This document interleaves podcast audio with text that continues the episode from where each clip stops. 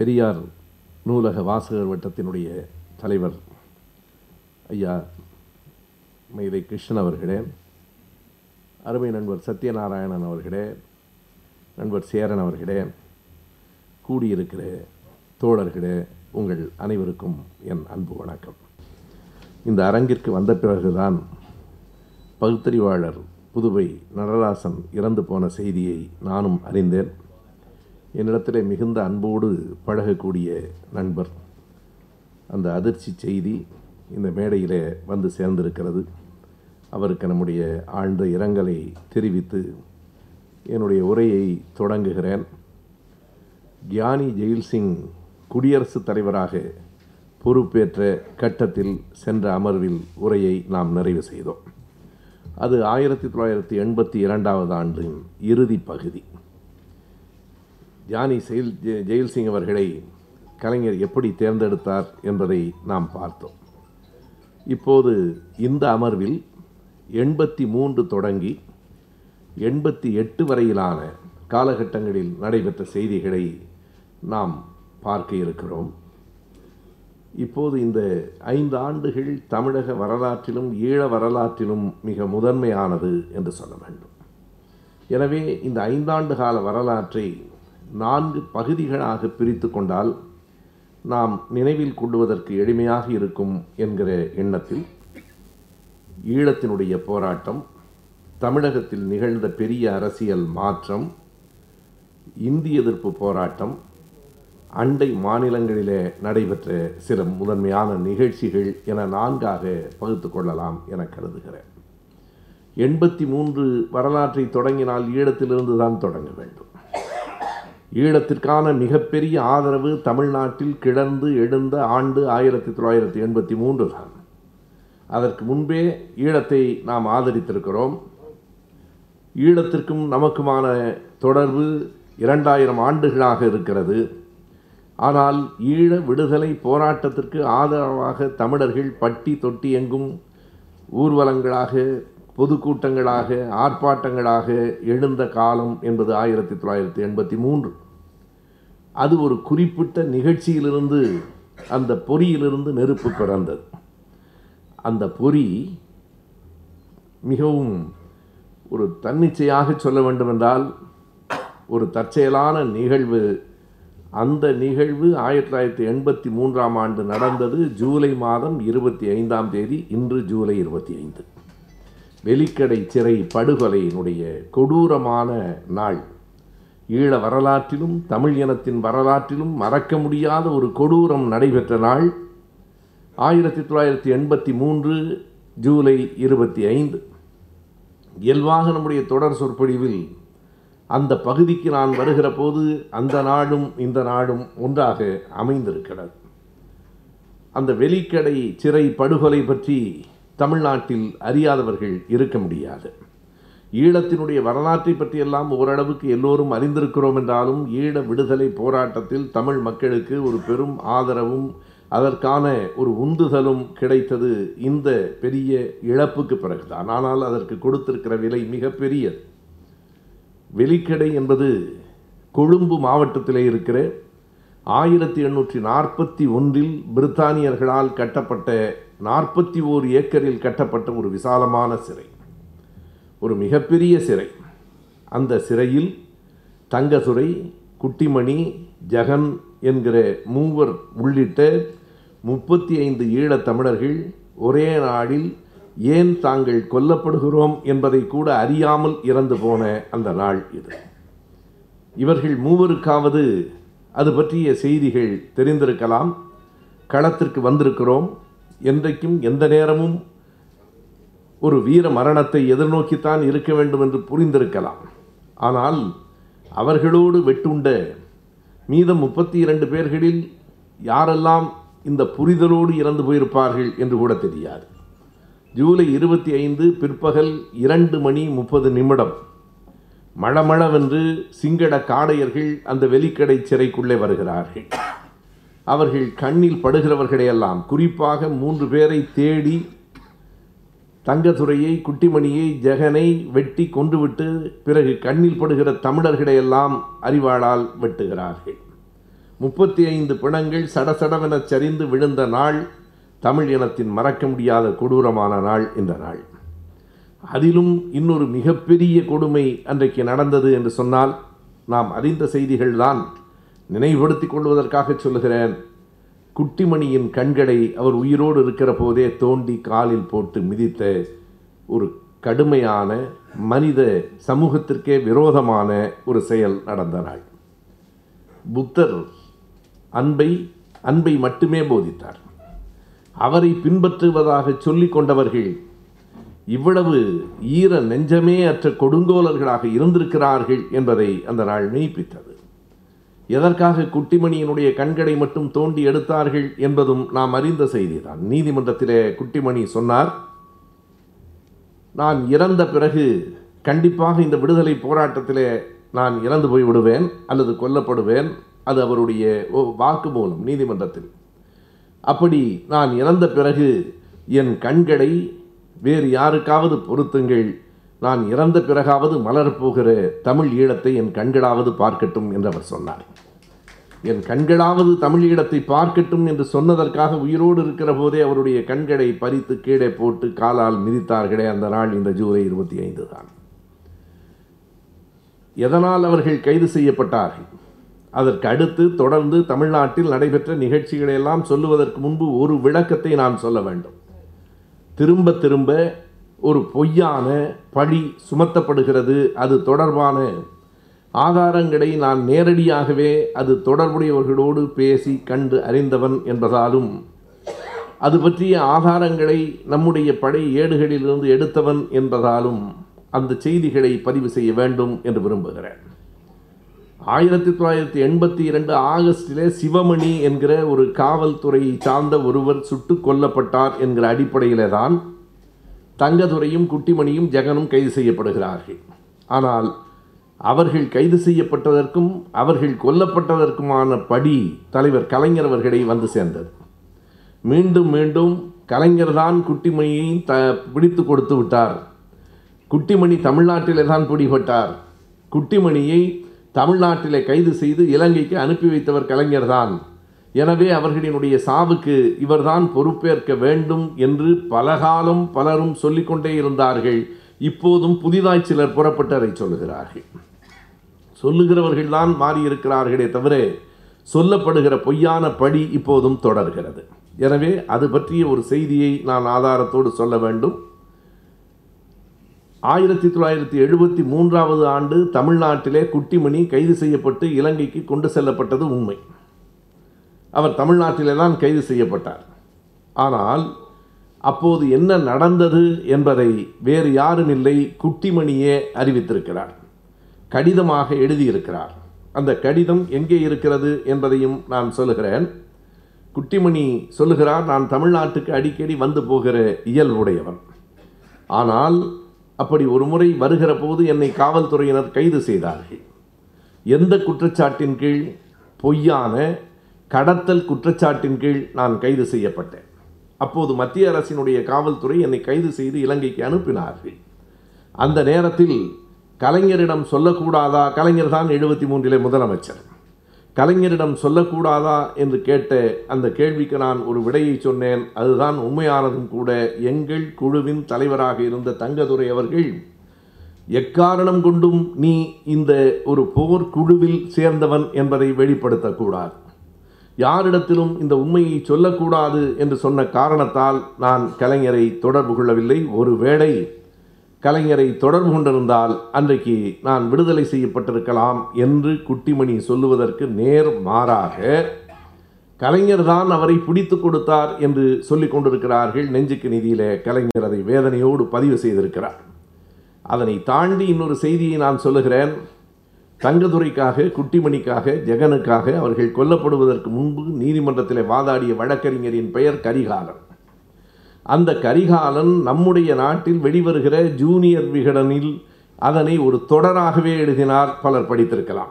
அந்த தொடருக்கு பெயரே தலைப்பே இதுதான். தங்கதுரை குட்டிமணி ஜெகன். ஆயிரத்தி தொள்ளாயிரத்தி எண்பதுகளிலே அந்த தொடர் வந்தது. அப்போது அவர் சென்னை எழும்பூரிலே எழும்பூர் ரயில் நிலையத்துக்கு எதிரே இருக்கிற கென்னத் தெருவிலே ஒரு விடுதியிலே தங்கியிருந்தார். அந்த விடுதியிலே நானும் மறைந்து போன என்னுடைய நண்பர் புவி உமாச்சந்திரனுமாக இரண்டு பேரும் சேர்ந்து அவரை போய் சந்தித்து பார்த்து பேசினோம். அவரிடத்தில் கேட்டோம் இப்படி சொல்லப்படுகிறதே உண்மையா? என்று. அவர் சொன்ன விடை இதுதான். இல்லை உங்கள் தமிழ்நாட்டில் ஏராளமான உட்கட்சி அரசியல் நடக்கிறது. எங்களுக்கு எல்லோருடைய ஆதரவும் தேவையாக இருக்கிறது. எனவே நான் யார் ஒருவரையும் பகைத்து கொள்ள முடியாது. ஆனால் ஒரு உண்மையை சொல்கிறேன் குட்டிமணி கைது செய்யப்பட்டதற்கும் கலைஞருக்கும் எந்த தொடர்பும் இல்லை. இதனை குட்டிமணியே சொல்லியிருக்கிறார் என்று சொல்லிவிட்டு அதற்கு அவர் ஒரு கடிதமும் தந்திருக்கிறார். அந்த கடிதத்தையும் நான் இந்த தொடரில் வெளியிடுவேன் என்று சொன்னார். வெளியிட்டார். ஆயிரத்தி தொள்ளாயிரத்தி எண்பத்தி நான்கு ஜனவரி நான்காம் தேதி நாளிட்ட அந்த ஜூனியர் விகடன் இதழில் குட்டிமணியின் கடிதம் இருக்கிறது. ஏனென்றால் மறுபடியும் மறுபடியும் இதனை பலர் பேசுகிற போது நாம் சான்றுகளோடு மறுக்க வேண்டும் என்பதற்காக சொல்லுகிறேன். எண்பத்தி நான்கு ஜனவரி நான்கு தேதியிட்ட ஜூனியர் விகடன் இதழில் கரிகாலம் தொடரில் இந்த செய்திகள் அப்படியே பதிவு செய்யப்பட்டிருக்கின்றன. இப்படித்தான் பல்வேறு பணிகள் சுமத்தப்பட்டன என்று தலைவர் எழுதுகிறார். எண்பத்தி மூன்றுக்கு பிறகுதான் ஈழம் பற்றிய நினைவு வந்ததா? இல்லை தொடர்ச்சியாக ஐம்பத்தி ஆறிலிருந்து நாம் சான்றுகளை சொல்லலாம். ஆயிரத்தி தொள்ளாயிரத்தி எண்பத்தி ஒன்றிலேயே ஈழத்துக்கு ஆதரவாக நடைபெற்ற போராட்டத்தில் கலைஞர் கைது செய்யப்பட்ட போது ஏழு பேர் உயிர் நீத்தார்கள். அவர் சிறையில் இருக்கிறார் என்பதற்காகவே ஏழு பேர் உயிர் நீத்தார்கள். ஒரு முறை கிருஷ்ணகிரி மாவட்டத்தில் ஒரு திமுக கழக பொதுக்கூட்டத்திற்காக நான் சென்றிருந்த போது அந்த ஊர் நுழைந்தவுடனேயே அந்த ஊரை பார்த்தவுடன் சட்டென்று எனக்கு ஒரு பொறி தட்டியது. அந்த ஊரினுடைய பெயர் கல்லாவி என்றது அந்த ஊருக்கு போன உடனே நான் கேட்டேன் கல்லாவி என்றால் கல்லாவி ராஜேந்திரன் அவருடைய ஊர்தானா? என்றேன். எப்படி அந்த கல்லாவி ராஜேந்திரனை நீங்கள் இவ்வளவு சரியாக நினைவு வைத்து சொல்லுகிறீர்கள்? என்றார்கள். அவர் இறந்து போன எழுவரில் கலைஞருக்காக தன்னை எரித்து கொண்ட எழுவரில் ஒருவர் என்பது என் நினைவிலே இருக்கிறது. அந்த கல்லாவி தானா? என்றேன். அந்த கல்லாவி தான் இந்த வீடு தான் இந்த ராஜேந்திரன் வீடு என்று அதற்கு பிறகு நண்பர்கள் அதனையும் காட்டினார்கள். அது எண்பத்தி ஒன்று. எனவே எண்பத்தி ஒன்றிலிருந்தும் அதற்கு முன்பிருந்தும் திமுக கழகம் ஈழத்திற்கு தொடர்ந்து ஆதரவாக இருந்திருக்கிறது. நீங்கள் பெரியார் திடலும் திமுக கழகமும் இல்லை என்றால் ஈழத்திற்கான ஆதரவை இந்த மண்ணில் அத்தனை எழுச்சியாக உருவாக்கி இருக்க முடியாது. அதுதான் அடிப்படையான உண்மை. மிகுந்த நன்றியோடு நாம் குறிப்பிட வேண்டும். வெவ்வேறு கருத்துகளிலே வேறுபட்டாலும் கூட ஆதித்தனார் அவர்களும் முழுக்க முழுக்க ஈழத்திற்கு ஆதரவாக விடுதலை புலிகளுக்கு ஆதரவாக இருந்தவர். அதற்கான பல உதவிகளையும் செய்தவர். தமிழ் ஈழ வரைபடத்தையே முதலில் வரைந்து கொடுத்தவரும் அவர்தான் என்பதையும் நாம் இந்த இடத்திலே பதிவு செய்ய வேண்டும். எனவே எண்பத்தி மூன்று ஜூலையிலே அங்கிருந்து ஒரு மிகப்பெரிய எழுச்சி தமிழ்நாட்டிலே தொடங்குகிறது. எப்படிப்பட்டது? அதிலே திமுக கழகத்தின் பங்கு என்ன என்பதை தலைவரினுடைய அந்த நூலிலிருந்து நான் வரிசையாக எடுத்துச் சொல்கிறேன் இது நடந்தது ஜூலை இருபத்தி ஐந்து. நினைவிருக்கலாம் பெரியவர்களுக்கு ஜூலை இருபத்தி ஆறாம் தேதி அதாவது அடுத்த நாள் ஏறத்தாழ ஒரு பனிரெண்டு மணி நேரத்திற்குள் அந்த செய்திகளெல்லாம் இப்போது இருப்பது போல அடுத்த நிமிடத்தில் அடுத்த நொடியில் வந்து விடுவதில்லை. இந்த நடைபெற்றது பகல் இரண்டரை மணிக்கு. அதற்கு பிறகு அந்த செய்தி பரவி வந்து சேர்வதற்கு இரவாகிவிட்டது. ஏறத்தாழ பத்து மணி நேரத்தில் அடுத்த நாள் காலை பத்து மணிக்கு சென்னையில் ஒரு மாபெரும் பேரணியை தலைவர் கலைஞர் அவர்கள் அன்று இரவிலிருந்து அதற்கான முயற்சிகள் தொடங்கி நடத்தினார்கள். திமுக கழகத்தின் சார்பில் அந்த படுகொலையை கண்டித்து நடைபெற்ற அந்த பேரணியில் ஏறத்தாழ ஏழு லட்சம் பேர் கலந்து கொண்டார்கள் என்பது பத்திரிகை குறிப்பு. முதன் முதலாக அதற்கு எதிர்வினை ஆற்றியது திமுக கழகம்தான். இருபத்தி ஆறாம் தேதி. இவைகளையெல்லாம் மிக தொலைவிலே இல்லை. எண்பத்தி மூன்றிலே நடைபெற்றவை என்பதனாலே நாம் இன்றைக்கும் நாளேடுகளிலே அதனை சரிபார்த்து கொண்டு விடலாம்.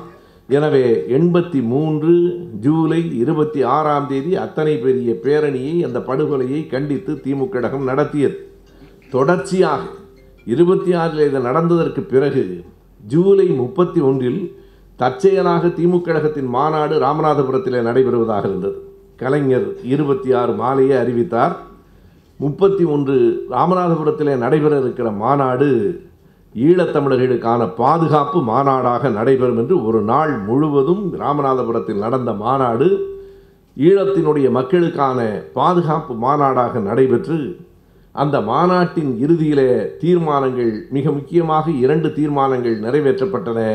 ஆகஸ்ட் மாதம் நான்காம் தேதி தமிழகத்தினுடைய மாவட்ட தலைநகர்கள் அனைத்திலும் ஆர்ப்பாட்டம். ஆகஸ்ட் மாதம் ஐந்தாம் தேதி ரயில் மறியல் போராட்டம். கலைஞர் சொன்னார் கலைஞரினுடைய அந்த வரிகள் அந்த புத்தகத்தில் இருக்கின்றன. ஆகஸ்ட் ஐந்து தமிழ்நாட்டில் எந்த ஊரிலும் எந்த தொடர்வண்டியும் ஓடக்கூடாது. இன்னமும் சொல்லுகிறேன் தமிழன் இருக்கிற ஊரில் அது ஓடக்கூடாது. எந்த தொடர்வண்டியாவது ஓடினால் அந்த ஊரில் தமிழன் இல்லை என்று பொருள் என்பது அவருடைய அறிக்கை. என்ன நடந்ததென்றால் ஆர்ப்பாட்டம் மிக அழுத்தமாக தலைநகரங்கள் அனைத்திலும் நடந்தபோது ஆகஸ்ட் நாலாம் தேதி இரவு மத்திய அரசு ஒரு அறிவிப்பை வெளியிட்டது. இதுவெல்லாம் வரலாறு நண்பர்களே. ஆகஸ்ட் நாலாம் தேதி மத்திய அரசு அறிவிப்பு வெளியிட்டது. நாளை ஒரு நாள் ரயில்கள் தமிழ்நாட்டில் ஓடாது. இது நடந்த செய்தி. இது நடந்த செய்தி. அடுத்த நாள் இனிமேல் ரயில்கள் நாளைக்கு ஓடாது என்று மத்திய அரசை அறிவிக்க வைத்த ஆற்றல் ஆளுங்கட்சியாக இல்லை எதிர்க்கட்சியாக இருந்தபோது தலைவர் கலைஞருக்கு இருந்தது அதனையும் தாண்டி அவர் என்ன செய்தார் என்றால் எண்பத்தி மூன்று ஆகஸ்ட் மாதம் பத்தாம் தேதி தலைவர் கலைஞர் அவர்களும் பேராசிரியர் அவர்களும் இதற்காகவே தங்கள் சட்டமன்ற பதவியிலிருந்து விலகினார்கள்.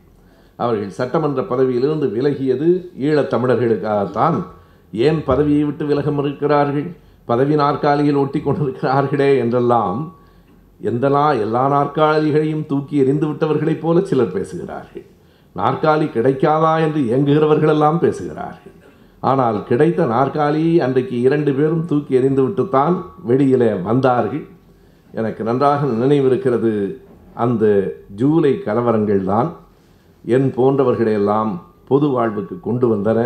அதற்கு முன்னால் வெறும் இலக்கிய கூட்டங்களில் வெறும் இலக்கிய பட்டிமன்றங்களில் மட்டுமே உரையாற்றி கொண்டிருந்த நான் அப்போது திருப்பனந்தாள் கல்லூரியிலே ஆசிரியராக பணியாற்றுகிறேன் திருப்பனந்தாளிலே இருந்து குத்தாலம் என்கிற ஊருக்கு போகிற வழியில் பந்தநல்லூர் என்கிற இடத்தில் பேருந்துகளெல்லாம் நின்று கொண்டிருக்கின்றன.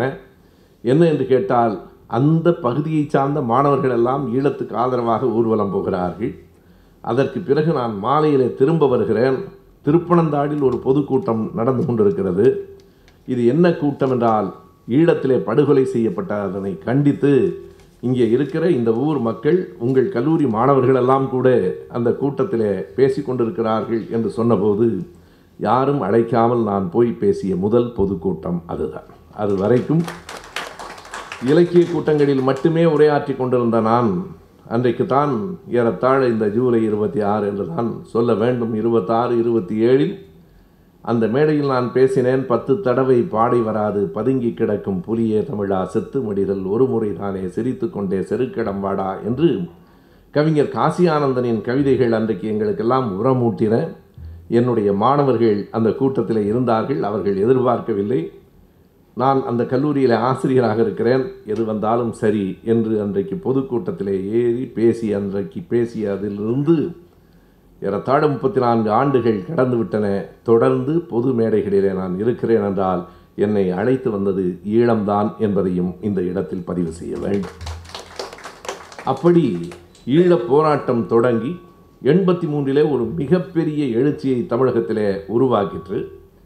எண்பத்தி நான்கில் கொஞ்சம் அங்கே அந்த கலவரங்கள் ஓய்ந்திருந்தன என்றாலும் எண்பத்தி ஐந்து எண்பத்தி ஆறு எண்பத்தி ஏழு எண்பத்தி எட்டு வரைக்கும் தொடர்ச்சியாக அதனுடைய போராட்டங்களும் அதன் தாக்கங்கள் தமிழ்நாட்டிலும் தொடர்ந்து கொண்டே இருந்தன. சில செய்திகளை மட்டும் எல்லாவற்றையும் கலைஞர் விரிவாக எழுதியிருக்கிறார்.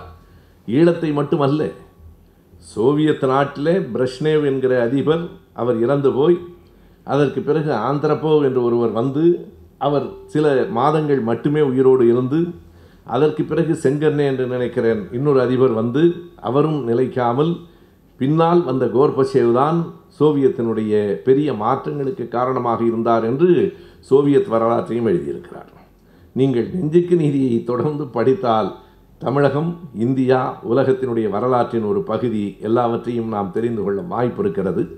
எனவே அப்படி ஈழத்தில் என்னவெல்லாம் நடந்தது என்பதை அவர் விரிவாக எழுதியிருக்கிறார். நான் தொட்டு காட்டி செல்ல மட்டும்தான் நேரம் இருக்கிறது. இன்றைக்கு கூட நம்முடைய நண்பர் சத்யநாராயணன் அவர்களிடத்தில் வந்தவுடனே உரையாற்றி கொண்டிருக்கிற போது இன்னும் எத்தனை அமர்வுகள் இது தொடரும்? என்று கேட்கிற நேரத்தில் எனக்குமே புரியவில்லை. இந்த டிசம்பர் வரைக்கும் வைத்துக்கொள்ளலாம் இன்னும் ஐந்து அமர்வுகள் அதற்குள் முடிக்க முடியுமா என்று கூட புரியவில்லை. காரணம் அத்தனை விரிவாக அவ்வளவு செய்திகளையும் எழுதியிருக்கிற கலைஞரவர்கள் தான் காரணம். அவ்வளவையும் பதிவு செய்துவிட்டு ஒரு வரலாற்று புத்தகத்தை படிக்கிற ஒரு பயிற்சியை நமக்கு தந்துவிட்டு அவர் போயிருக்கிறார். எனவே எண்பத்தி ஐந்திலே தொட்டு காட்ட வேண்டுமானால் இரண்டு செய்திகளை நான் குறிப்பிட வேண்டும். ஒன்று திம்பு பேச்சுவார்த்தை இன்னொன்று டெசோ. அப்போதுதான் அந்த டெசோ என்கிற அமைப்பை கலைஞர் உருவாக்குகிறார். தமிழ் ஈழம் சப்போர்ட்டர்ஸ் ஆர்கனைசேஷன் என்பதுதான் டெசோ. அதிலே தலைவர் நான்கு உறுப்பினர்கள். தலைவர் தலைவர் தான் நான்கு உறுப்பினர்கள் ஒருவர் பேராசிரியர் இன்னொருவர் நம்முடைய ஆசிரியர் மூன்றாமவர் ஐயா நெடுமாறன் அவர்கள் நான்காமவர் ஃபார்வேர்ட் பிளாக் கட்சியை சார்ந்த ஐயனன் அம்பலம். இந்த நான்கு பேரும் உறுப்பினர்கள். தலைவர் அதற்கு தலைமையேற்று அந்த டெசோவின் சார்பிலே தான் மதுரையில் நடைபெற்ற மாநாடு ஈழ மக்களுக்கு ஆதரவாக நடைபெற்ற மாநாடு இந்தியாவினுடைய மிகப்பெரிய தலைவர்கள் எல்லோரும் கலந்து கொண்ட மாநாடு. பாரதிய ஜனதா கட்சியில் இருந்து வந்திருக்கிறார்கள். என் டி ராமாராவ் வந்திருக்கிறார். எல்லாவற்றையும் விட வியப்பு சுப்பிரமணிய சாமியும் வந்திருக்கிறார். எதையுமே நீங்கள் பழையவன் பழையனவற்றை படிக்கிற போது யார் யார் எங்கிருந்தார்கள் ஏன் மாறினார்கள் புரியவே இல்லை. அன்றைக்கு எண்பத்தி நாலு எண்பத்தி ஐந்திலே நெடுமாலையா ஐயா அவர்கள் விடுத்திருக்கிற அறிக்கைகள் எல்லாம் ஈழத்திற்கு ஆதரவாக நம்புவதற்கு நமக்கு திமுகவை விட்டால் வேறு யார் இருக்கிறார்கள் என்று அறிக்கை விட்டிருக்கிறார். எம்ஜிஆரை கடுமையாக தாக்கியும் அந்த அறிக்கை அமைந்திருக்கிறது. ஈழம் தமிழகம் நான் சில பதிவுகள் என்கிற என்னுடைய நூலில் நான் என்ன செய்தேன் என்றால் இவைகளெல்லாம் வெறும் செய்திகளாக இல்லாமல் அன்றைக்கு வந்த செய்தித்தாள்களின் புகைப்படங்களோடு வெளியிட்டிருக்கிறேன். அன்றைக்கு அன்றன்றைக்கு வந்த செய்தித்தாள்களினுடைய செய்திகளை புகைப்படங்களாக எடுத்து ஏனென்றால் மக்கள் நம்ப மாட்டார்கள். எனவே புகைப்படங்களாகவே எடுத்து வெளியிட்டிருக்கிறேன். அந்த புத்தகம் அச்சிலிருந்து வருகிற போது தலைவரிடத்திலே கொடுத்தேன். ஒரு பதினைந்து இருபது நிமிடம் யாரோடும் பேசாமல் அந்த புத்தகத்தை படித்து கொண்டிருந்துவிட்டு என்னிடத்திலே ஐயா அவர்கள் கேட்ட ஒரு கேள்வி இந்த புத்தகத்தை நான் திமுக தலைமைக் கழகத்தின் சார்பில் வெளியிட்டுக் கொள்ளலாமா என்றார். திமுக தலைமைக் கழகத்தின் சார்பில் வெளியிடப்படுவதை விட எனக்கு இன்னொரு பெருமை வேறு என்ன வந்து சேர முடியும்? நான் அப்போதே அந்த புத்தகத்தை கொடுத்தேன். இதுவரையில் ஏறத்தாழ பத்தாயிரம் படிகளுக்கு மேலாக அந்த புத்தகம் திமுகவினுடைய தலைமைக் கழகத்தின் சார்பாக வெளியிடப்பட்டு அதுவும் கலைஞர் அவர்கள் என்ன சொன்னார் என்றால் உடனடியாக தளபதி அவர்களை அழைத்து நாம் செய்ய வேண்டிய ஒரு பெரிய வேலையை வீரபாண்டியன் செய்திருக்கிறார்.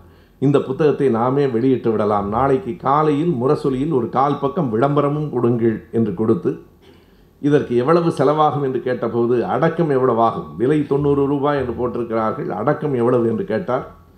அடக்கம் ஐம்பது ரூபாய் ஆகும் என்று மேலாளர் பத்மநாபன் அவர்கள் வந்து சொன்னதற்கு பிறகு இந்த புத்தகத்துக்கு விலை ஐம்பது ரூபாய் தான் என்றார். இன்றைக்கு வரைக்கும் அது ஐம்பது ரூபாய் தான்.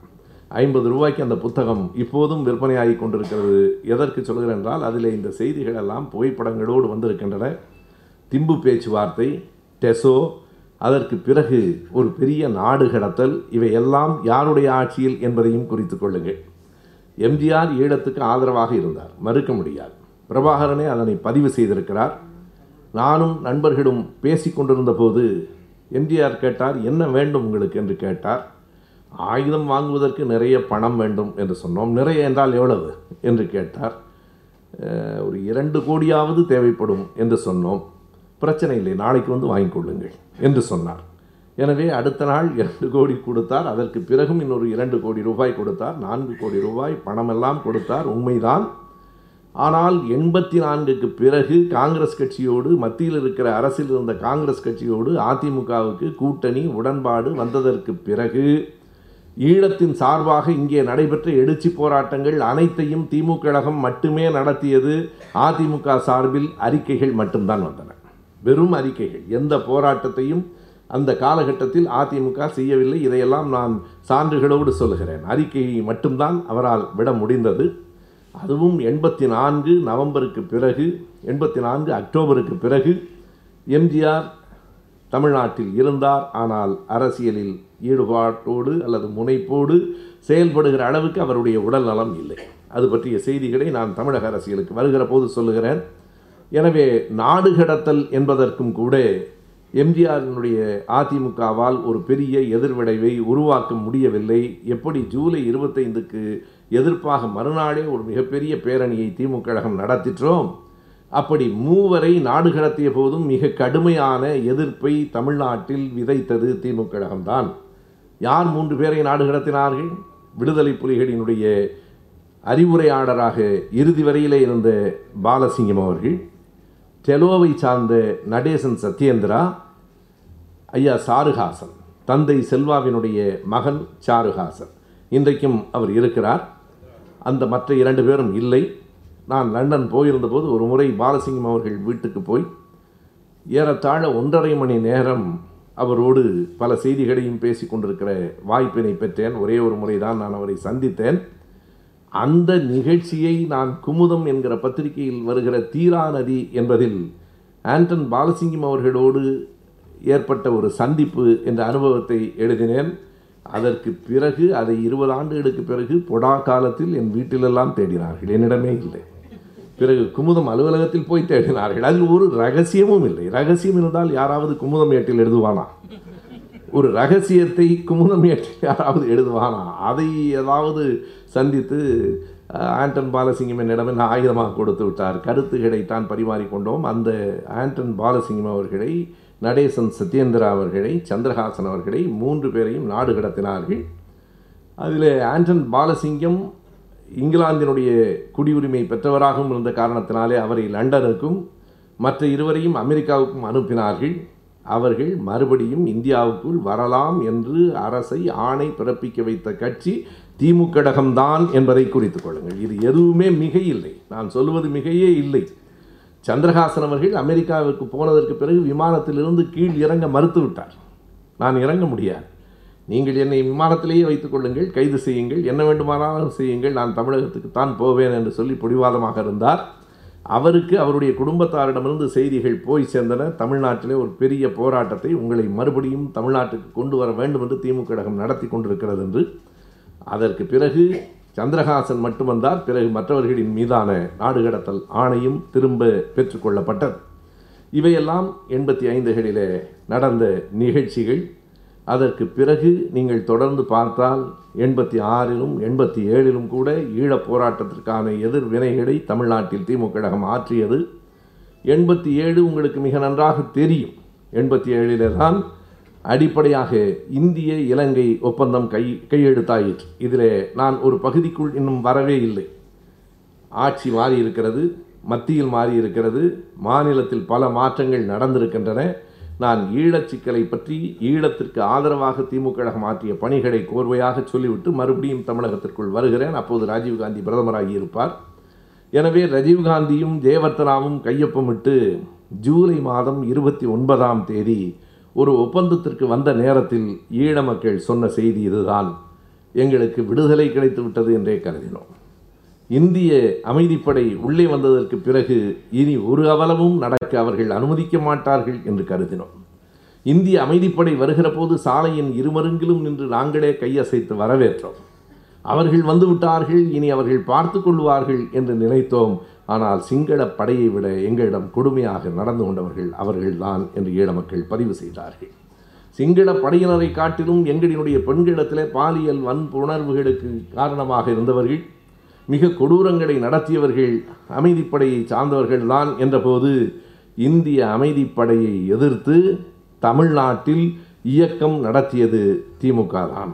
வேண்டுமானால் அந்த திமுக கழகத்தோடு சேர்ந்து அந்த டெசோ அமைப்பில் திராவிடர் கழகம் அன்றைக்கு காங்கிரஸ் கட்சியில் இருந்து பிரிந்து வந்த ஐயா நெடுமாறன் அவர்கள் ஐயனன் அம்பலம் இவர்கள் எல்லோரும் சேர்ந்து நடத்திய அந்த போராட்டம் இன்னொரு பக்கத்தில் எழுத்தாளர்கள் கவிஞர்கள் படைப்பாளிகள் என்று எங்களை போன்றவர்களெல்லாம் அந்த சின்ன அமைப்பையும் கூட நான் எதிர்பார்க்கவே இல்லை. உண்மையை சொல்ல வேண்டுமானால் நான் எதிர்பார்க்கவே இல்லை. இன்னொரு புறத்தில் ஈழத்தமிழர் பாதுகாப்பு உரிமை கூட்டமைப்பு ஈழத்தமிழர் உரிமை பாதுகாப்பு கூட்டமைப்பு என்னும் பெயரில் எழுத்தாளர்கள் கவிஞர்கள் படைப்பாளிகள் எல்லாம் சேர்ந்து மனித சங்கிலியை எல்லாம் நடத்தினார்கள் என்று கலைஞர் நெஞ்சுக்கு நீதியில் எழுதியிருக்கிறார். அந்த ஈழத்தமிழர் உரிமை பாதுகாப்பு கூட்டமைப்பினுடைய ஒருங்கிணைப்பாளர் நான் தான். அந்த செய்தியை நான் சொல்வதற்கு காரணம் ஒரு பெருமைக்காக அல்ல. அன்றைக்கு மிகப்பெரிய ஏறத்தாழ ஒன்று சேர முடியாதவர்களெல்லாம் சேர்ந்து அந்த அமைப்பை உருவாக்கினார்கள். ஐயா பெருஞ்சித்திரனார் இருந்தார் சாலையார் இருந்தார் கவிஞர் மேத்தா இருந்தார் வாமு சேதராமன் இருந்தார். எஸ் வி ராஜதுரை இருந்தார் அருள்மொழி இருந்தார் பத்திரிகையாளர் ஞானி இருந்தார் நாகார்ஜுனன் என்கிற ஒரு பத்திரிகையாளர் இருந்தார். நாகார்ஜுனன் யார் என்பதெல்லாம் தெரியும். எல்லா தரப்பிலிருந்தும் எல்லா கருத்துடையவர்களும் ஒருங்கிணைந்து விடுதலை ராஜேந்திரன் இருந்தார். எல்லோரும் சேர்ந்து ஒரு அமைப்பை உருவாக்கினோம். அந்த அமைப்புக்கு யாரை ஒருங்கிணைப்பாளர் ஆக்கலாம் என்கிற ஒரு சிக்கல் வருகிற போது எல்லோரும் பெரியவர்களாக இருந்தார்கள். பெருஞ்சித்திரனார் சாலையார் போன்று எல்லோரும் பெரியவர்களாக இருந்த காரணத்தால் பெரியவர்களிலிருந்து ஒருவரை தேர்ந்தெடுக்க முடியாது. புதிதாக வந்திருக்கிற இந்த பையன் வேலை செய்கிறான். இவனை போடலாம் என்று என்னை போட்டார்கள். அதுதான் உண்மை.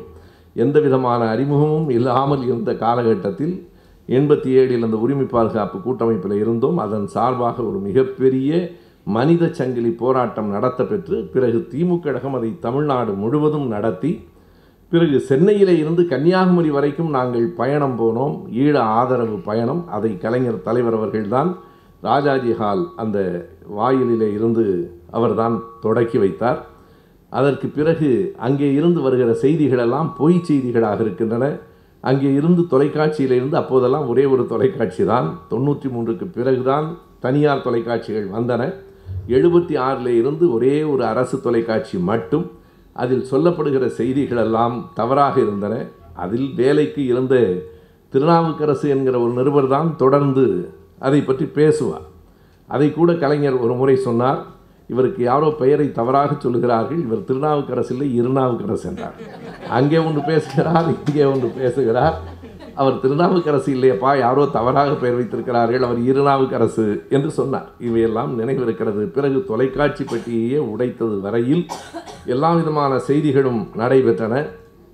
அங்கே இன்னொரு குறிப்பிடத்தக்க ஒரு செய்தியை சொல்ல வேண்டும். எண்பத்தி ஏழு ஜூலை இருபத்தி ஒன்பதில் இந்த ஒப்பந்தம் கையெழுத்தாயிற்று. அதே ஆண்டு செப்டம்பர் மாதம் பத்தொன்பதாம் தேதி திலீபன் என்கிற ஒரு மருத்துவக் கல்லூரி மாணவன் பட்டினி போர் நடத்தி இறந்து போனான். அது ஒரு தனி மனிதனினுடைய உண்ணாவிரதமாக இருக்கலாம். ஆனால் மிகப்பெரிய எழுச்சியை தமிழ் ஈழத்திலும் தமிழகத்திலும் அது ஏற்படுத்திற்று. மருத்துவக் கல்லூரியில் மாணவனாக இருந்தவன் அவனுடைய பட்டினி போரில் ஒரு குறிப்பிடத்தக்க செய்தி என்ன என்றால் உண்ணாவிரதம் என்றால் எல்லோரும் தண்ணீர் அருந்தியபடியாவது உண்ணாவிரதம் இருப்பது என்பதுதான் காந்தியார் காலத்திலிருந்து இயல்பு. ஆனால் ஒரு சொட்டு தண்ணீரும் அருந்தாமல் கண்ணுக்கு நேரே அவனுடைய உயரம் குன்றி நாக்கு தடித்து கொஞ்சம் கொஞ்சமாய் தன் மரணத்தை கண்ணில் பார்த்து செப்டம்பர் பதினைந்தாம் தேதி அண்ணா பிறந்த நாளில் அவர்கள் அந்த கணக்கில் அல்ல நான் சொல்லுகிறேன் அண்ணா பிறந்த நாளில் பட்டினி போரை தொடங்கி பதினோராவது நாள் செப்டம்பர் இருபத்தி ஆறு திலீபன் இறந்து போனான். அப்படி திலீபன் இறந்து போன போது தமிழகம் முழுவதும் ஏற்பட்ட ஒரு பேர் எழுச்சி இருக்கிறதே அதுதான் ஈழத்திற்கான ஆதரவு நிலைப்பாடுகளை இங்கே கொண்டு வந்து நிறுத்தின திமுக கழகத்தில். அதுவும் குறிப்பாக அண்ணன் வைகோ அவர்கள் திமுக கழகத்திலே இருக்கிறேன் அந்த உணர்வாளர்கள் எல்லாம் ஒருங்கிணைத்து ஈழத்திற்கு ஆதரவாக நிறுத்தினார். மனித சங்கிலிக்கு ஆதரவு கேட்டு கலைஞர் அவர்களை நாங்கள் பார்க்க போன போது திரைப்பட இயக்குனர் குகநாதன் அவர்களும் கவிஞர் மேத்தா அவர்களும் நானும் எஸ்விஆரும் கலைஞரை பார்க்க போன போது அவர் சொன்னார் உங்களுக்கு கோபால்சாமி பழக்கம் உண்டா? என்று கேட்டார். தெரியாது என்று சொன்னேன். அண்ணா நகரில் நாளை காலையிலே போய் பாருங்கள் நான் சொன்னேன் என்று சொல்லுங்கள் என்றார். அன்றுதான் வைகோ அவர்களை நான் முதன் முதலாக சந்தித்தேன். அதுவும் ஈழத்தினுடைய தொடர்பாக ஏற்பட்ட உறவுதான். இப்படி தொடர்ந்து நடைபெற்ற போராட்டங்களில் குறிக்கத்தக்க ஒரு செய்தி இன்றைக்கும் வேண்டுமென்றே மறைக்கப்படுகிற ஒரு செய்தி. நான் என் புத்தகத்தில் அதை அந்த ஊர்வலத்தை படத்தோடு நான் வெளியிட்டிருக்கிறேன். அதாவது முதன் முதலாக தமிழ் ஈழத்திற்காக தன்னை எரித்து கொண்டவன் யார்? நீங்கள் இன்னொன்று எண்ணி பார்க்கலாம். தலைவர் கலைஞர் அவர்கள் ஈழத்துக்கு ஆதரவு போராட்டத்தில் கலந்து கொண்டபோது எண்பத்தி ஒன்றிலே சிறை வைக்கப்பட்டார் என்பதற்காக ஏழு பேர் தங்களை எரித்து கொண்டார்கள். அதை கூட நான் ஈழ ஆதரவுக்காக என்று சொல்ல முடியாது. ஆனால் ஈழ ஆதரவுக்காக தன்னை எரித்து கொண்டு இறந்து போனவர்கள் என்று நாம் இரண்டாயிரத்தி ஒன்பதில் முத்துக்குமாரிலிருந்து வரிசையாக எல்லோரையும் சொல்லுகிறோம். முத்துக்குமாருக்கு முன்னால் ஆயிரத்தி தொள்ளாயிரத்தி தொண்ணூற்றி ஐந்தில் பெரம்பலூரில் அப்துல் ரவூஃப் என்று ஒரு இளைஞன் இறந்தார். அவனை பலரும் மறந்து போய்விட்டோம். அப்துல் ரவூஃப் என்ன செய்தான் என்றால் அப்போது தெற்காசிய விளையாட்டு போட்டி சென்னையில் நடைபெற்றது. அந்த தெற்காசிய விளையாட்டு போட்டியில் சிங்களவர்கள் வந்து கலந்து கொள்ளக்கூடாது என்று சொல்லி அவன் செய்த அந்த செயல் இப்போதும் கூட நெகிழ்வான ஒன்று. அந்த விளையாட்டு போட்டிகளில் சுடரேந்தி ஓடி வருவார்கள் இல்லையா? அவன் தன்னை தானே எரித்து கொண்டு சுடராக பெரும்பலூர் தெருக்களில் ஓடி வந்தான். அந்த விளையாட்டு போட்டி தொடங்குகிற நாளில் முதல் சுடர் நான் தான் என்று தன்னையே எரித்து கொண்டு சுடராக ஓடி வந்து பெரம்பலூர் தெருவில் விழுந்து இறந்து போனானே அப்துல் ரவூப் ஆயிரத்தி தொள்ளாயிரத்தி தொண்ணூற்றி ஐந்து. அதற்கும் முன்பாக திமுக கழகத்தை சார்ந்த தொண்டன் தான் ஆயிரத்தி தொள்ளாயிரத்தி எண்பத்தி ஏழில் ஈழ மக்களுக்கான விடுதலைக்காக நான் என்னை எரித்து கொள்ளுகிறேன் என்று எரித்து கொண்டதோடு மட்டுமில்லாமல் எனக்குள் இந்த உணர்வை ஊட்டியது திமுக கழகமும் தலைவர் கலைஞர் அவர்களினுடைய உரையும் தான் என்பதையும் அவன் பதிவு செய்திருக்கிறான். ஆயிரத்தி தொள்ளாயிரத்தி எண்பது நவம்பர் பத்து முதல் பதினேழு வரை தமிழ்நாடு முழுவதும் திமுக கழகத்தின் சார்பில் ஈழத்துக்கு ஆதரவாக பொதுக்கூட்டங்கள் நடத்தப்பட்டன. இரண்டு ஊர்களில் தலைவர் கலைஞர் உரையாற்றினார்.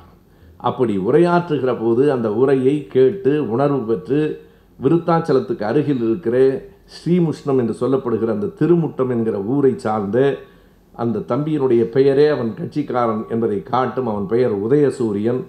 எண்பத்தி ஏழு நவம்பர் பத்திலிருந்து பதினேழு வரைக்கும் கூட்டங்கள் முடிந்ததற்கு பிறகு நவம்பர் பதினெட்டு தன்னை எரித்து கொண்டு திமுக ஊட்டிய உணர்வால் ஈழத்துக்கு ஆதரவாய் நான் இறந்து போகிறேன் என்று இறந்தானே. யாராவது எந்த மேடையிலாவது சொல்லுகிறார்களா? உதயசூரியன் தான் தொடர்களே. முதன் முதலாக ஈழ மக்களுக்காக தன்னை எரித்து கொண்டு இறந்து போன முதல் தமிழன்.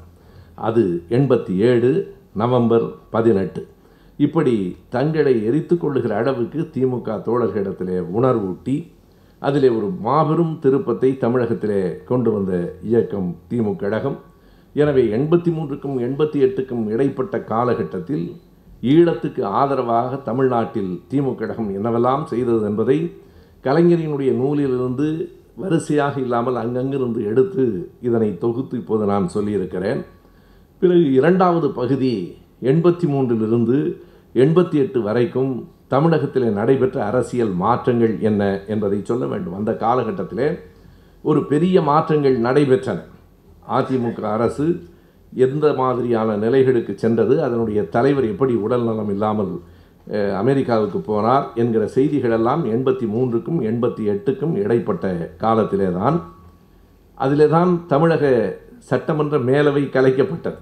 அதையும் கணக்கில் வைத்துக்கொள்ள வேண்டும். அது பற்றிய செய்திகளையும் நான் சொல்லுகிறேன்.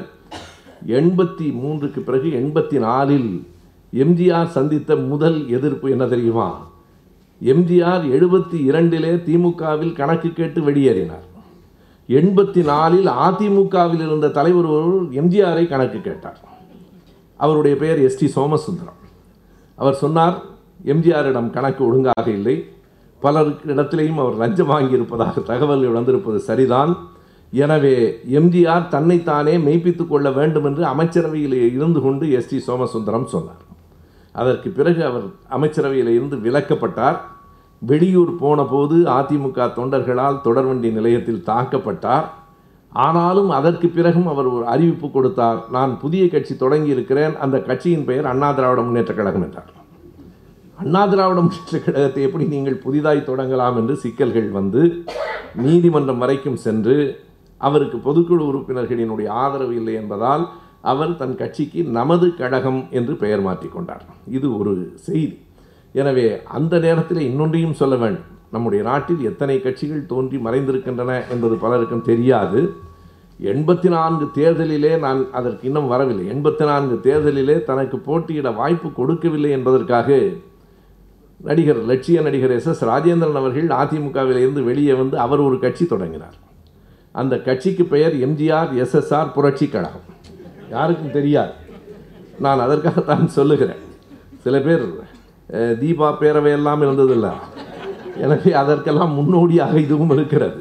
யார் தன் பெயரில் கட்சி தொடங்கினார் என்றால் எம்ஜிஆர் எஸ்எஸ்ஆர் புரட்சி கழகம் என்று தொடங்கி சேடப்பட்டி தொகுதியில் அவர் போட்டியிட்டார் வெற்றி பெறவில்லை.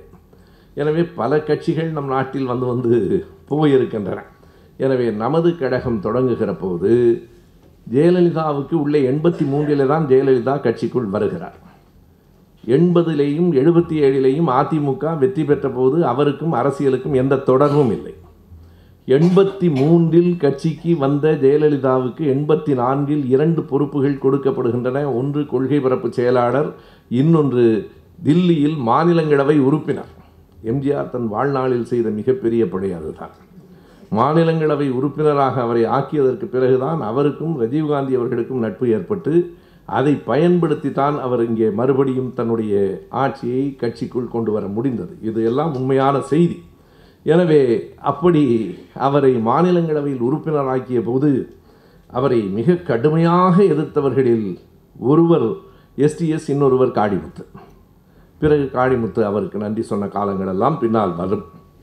எனவே காளிமுத்து அவரை கண்டித்தார் என்றால் அதை கலைஞர் எழுதுகிற வரிகளிலே சொல்ல வேண்டும் என்றால் அந்த வரிகளையெல்லாம் நான் என் நூலில் எழுத முடியாது. அது அவ்வளவு இலக்கிய நயம் வாய்ந்தது. கலைஞர் சொல்லுகிற ஒரு அங்கதமான வரி அது அவ்வளவு இலக்கிய நயம் வாய்ந்தது. நான் அதையெல்லாம் எழுத முடியாது என்று சொல்லுவார். சொல்லிவிட்டு சில இடங்களையும் வரலாற்றில் மறைக்கக்கூடாது இல்லையா என்று அவற்றையும் பதிவு செய்திருக்கிறார். அதுவும் செய்தி தான் ஆகையினாலே அப்படி எஸ்டிஎஸ் அவர்கள் அப்படி ஒரு நிலையை உருவாக்கி கட்சியிலிருந்து நமது கழகம் என்று ஒன்றை உருவாக்கிய நேரத்தில் எஸ்டிஎஸ் அவர்களை நாம் புரிந்து கொள்ள வேண்டும். எஸ்டி சோமசுந்தரம் அவர் சார்ந்த அந்த சமூகத்தின் சார்பாக அவருக்கு அந்த பகுதியில் தஞ்சை பட்டுக்கோட்டை பகுதியில் ஆதரவு கிடைத்தது என்பது ஒரு பக்கம். ஆனால் அடிப்படையில் அவர் ஒரு பெரியாரியலாளர். அடிப்படையில் பகுத்தறிவாளர் அடிப்படையில் இட ஒதுக்கீட்டுக்காகவே ஒரு கட்டத்தில் சில சிக்கல்களுக்கும் உள்ளானவர். உண்மைதான். அவர்தான் அதற்கு பின்னால் இருந்தவர் என்பதை நீதிமன்றங்களிலே இருந்து அறிந்தோம். எனவே அப்படிப்பட்டவர் வெளியே வருகிற அந்த கட்டத்தில் தான் ஆயிரத்தி தொள்ளாயிரத்தி எண்பத்தி நான்கு அக்டோபரில் எம்ஜிஆர் உடல்நலம் இல்லாமல் மருத்துவமனையில் சேர்க்கப்படுகிறார். அதற்கு பிறகு எண்பத்தி நான்கு அக்டோபரிலிருந்து எண்பத்தி ஏழு டிசம்பர் வரைக்கும் எம்ஜிஆர் உயிரோடு இருந்தார் என்பது தானே தவிர அரசியலில் அதற்கு பிறகு அவருடைய பங்களிப்பு என்பது மிக மிக குறை. எழுபத்தி ஏழு தொடங்கி எண்பத்தி நாலு அல்லது எழுபத்தி இரண்டு தொடங்கி எண்பத்தி நாலு வரைக்கும் பன்னிரெண்டு ஆண்டுகள் திமுகவுக்கு எதிராக அவர் விதைத்த விதைகள் தான் இன்னமும் கூட மிச்சம் இருக்கின்றன. அதையும் மறுக்க முடியாது. அவர் விதைத்த அந்த விதைகள் தான் எண்பத்தி நான்கு அக்டோபரில் அவர் மருத்துவமனையில் சேர்க்கப்பட்ட நேரத்தில் தான் கலைஞர் விடுத்த அந்த அறிக்கை நெஞ்சுக்கு நீதியிலே அப்படியே வெளியிடப்பட்டிருக்கிறது. அந்த அறிக்கையிலே இரண்டு வரிகள் மிக முக்கியமானவை. கலைஞர் எழுதுவார் இனிய நண்பரே நீங்கள் மருத்துவமனையிலே சேர்க்கப்பட்டிருக்கிறீர்கள். மிகவும் சிக்கலான நிலையில் உங்கள் உடல்நலம் இருக்கிறது என்பதை அறிந்து வேறு யாரை காட்டிலும் நான் நெகிழ்ந்தேன். என் கண்களில் நீர் துடித்தது. நம் பனிரெண்டு ஆண்டு பகையை நாற்பது ஆண்டு நட்பு வென்றுவிட்டது. அவர் எழுதியிருந்த வரி அதுதான் என் கண்களில் பணித்த அந்த நீர் எதை எனக்கு சொல்லிற்றென்றால் நம்முடைய பனிரெண்டு ஆண்டு பகையை நாற்பது ஆண்டு கால நட்பு வென்றுவிட்டது என்பதுதான். தமிழ்நாட்டின் ஆளுநர் உங்களுக்காக எல்லோரும் பிரார்த்தனை செய்து கொள்ள வேண்டும் என்று கேட்டுக்கொண்டிருக்கிறார் மிக கவனமாக கலைஞர் எழுதுகிறார் எனக்கு பிரார்த்தனையில் நம்பிக்கை இல்லை. ஆனாலும் தன்னுடைய பகுத்தறிவு சிந்தனையை எப்போதும் விட்டு கொடுக்காதவர் கலைஞர். எனக்கு பிரார்த்தனையில் நம்பிக்கை இல்லை. ஆனாலும் பிரார்த்தனை என்பது விருப்பத்தின் அடிப்படையிலான வேண்டுகோள் என்று ஒரு பொருளுக்கு உள்ளாகுமானால் அந்த அடிப்படையில் பிரார்த்தனை செய்கிறேன். நீங்கள் பிழைத்து வர வேண்டும் என்று நான் விரும்புகிறேன் என்று சொல்லுகிறார். எண்பத்தி நான்கு அக்டோபரிலிருந்து எண்பத்தி நான்கு நவம்பர் நான்காம் தேதி வரைக்கும் அவர் சென்னையிலே மருத்துவமனையில் இருந்தார். இந்த காலகட்டத்திலே நடந்து போன ஒரு பெரிய மாற்றம் அவருக்கு தெரியாது. ஒன்று அக்டோபர் முதல் வாரம் அவர் மருத்துவமனையில் சேருகிறார். அக்டோபர் இறுதியில் அக்டோபர் முப்பதாம் தேதி இந்திரா காந்தி துப்பாக்கியால் சுடப்படுகிறார். துப்பாக்கியால் சுடப்பட்டதும் எம்ஜிஆருக்கு தெரியாது. ராஜீவ்காந்தி பொறுப்பேற்றதும் தெரியாது. இப்படி பல நேரங்களிலே பல செய்திகள் நடைபெறும். நான் ஒன்றை சொல்ல வேண்டுமானால் ஆயிரத்தி தொள்ளாயிரத்தி எண்பத்தி ஏழில் எம்ஜிஆர் மறைந்ததிலிருந்து எண்பத்தி எட்டில் ஓராண்டு குழப்பத்திற்கு பிறகு எண்பத்தி ஒன்பது தொடங்கி இரண்டாயிரத்தி பதினாறு வரைக்கும் தலைவர் கலைஞர் அவர்களும் ஜெயலலிதா அவர்களும் தினந்தோறும் ஒருவரை ஒருவர் எதிர்த்து அறிக்கை விட்டு அரசியல் நடத்தி கொண்டிருந்தார்கள். இரண்டாயிரத்தி பதினாறு செப்டம்பர் மாதம் இருபத்தி இரண்டாம் தேதி ஜெயலலிதா மருத்துவமனையில் சேர்க்கப்பட்டார். இருபத்தி ஒன்பதாம் தேதி கலைஞர் மருத்துவமனையில் சேர்க்கப்பட்டார். மறுபடியும் வந்தார் என்றாலும் டிசம்பர் ஐந்தாம் தேதி ஜெயலலிதா இறந்து போனது கலைஞருக்கு தெரியுமா இல்லையா என்று அருகில் இருந்தவர்களுக்கே கடைசி வரையில் தெரியாது. எதிரிலே படம் ஓடுகிறது கலைஞர் பார்த்து கொண்டிருக்கிறார் எந்த உணர்ச்சியும் மற்றும் பார்த்து கொண்டிருக்கிறார். அவர் அதை உள்வாங்கி கொண்டாரா அவருக்கு தெரிந்ததா தெரியவில்லையா? ஜெயலலிதா இறந்து போனது கலைஞருக்கு தெரியாது கலைஞர் இறந்து போனது ஜெயலலிதாவுக்கு தெரியாது.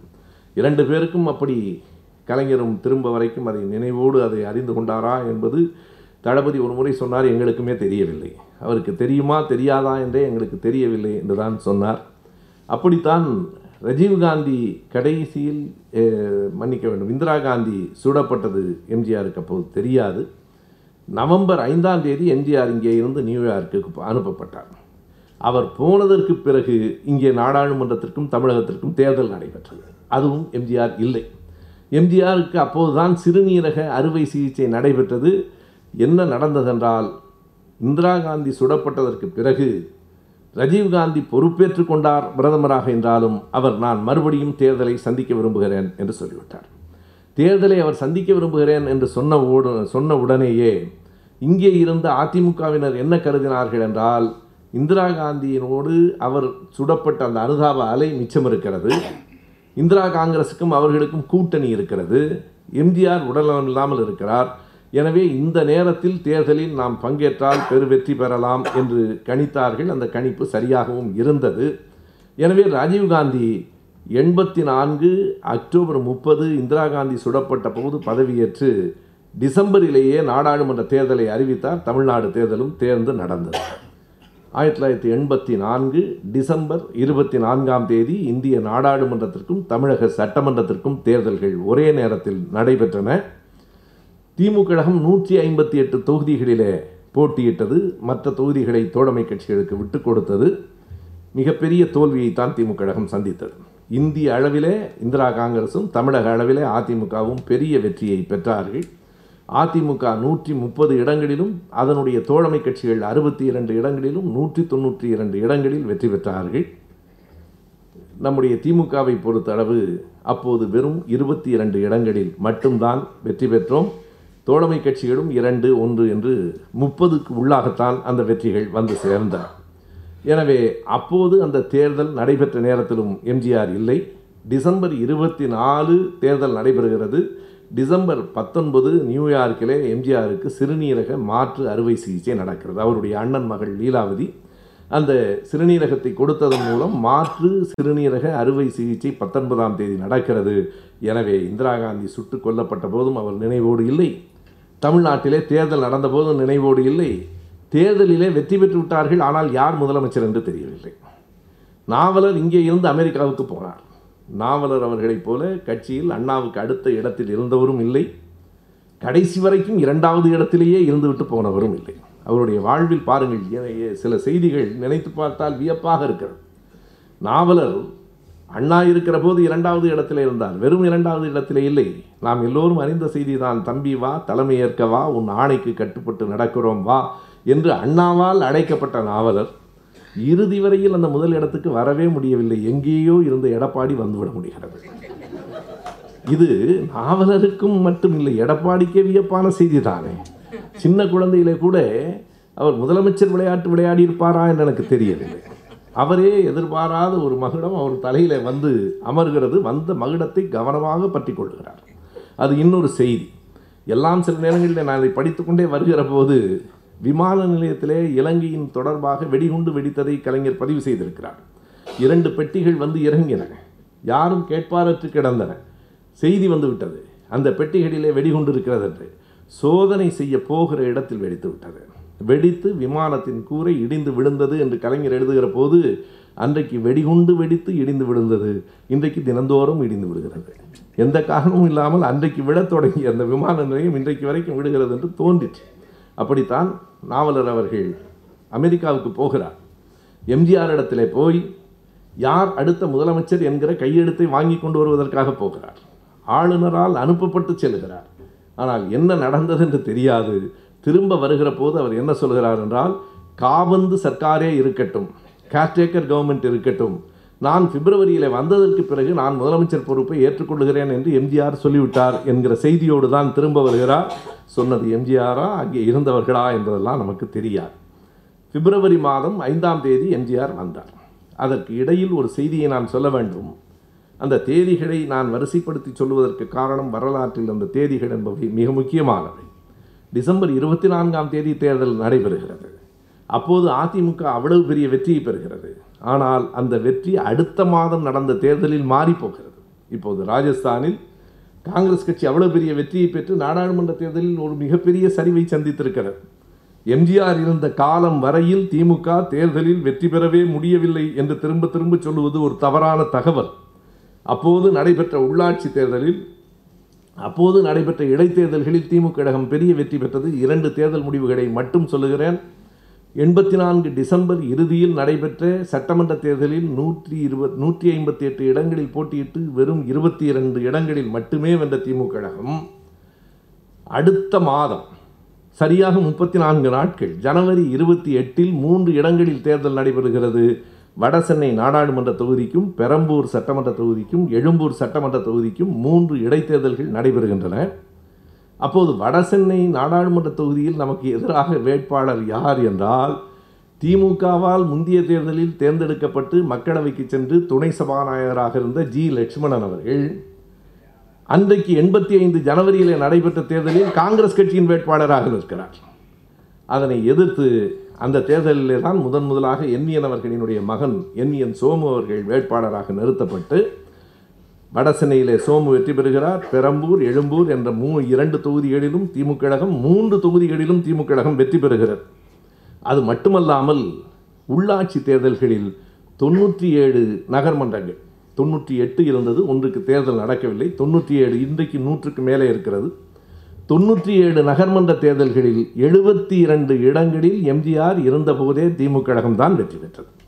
தொண்ணூற்றி ஏழுக்கு எழுபத்தி இரண்டு இடங்கள் வெற்றி பெற்றன. இவையெல்லாம் ஜனவரியில் நடந்தது. எண்பத்தி ஐந்து பிப்ரவரி மாதம் நான்காம் தேதி எம்ஜிஆர் மறுபடியும் தமிழ்நாட்டுக்கு வருகிறார்.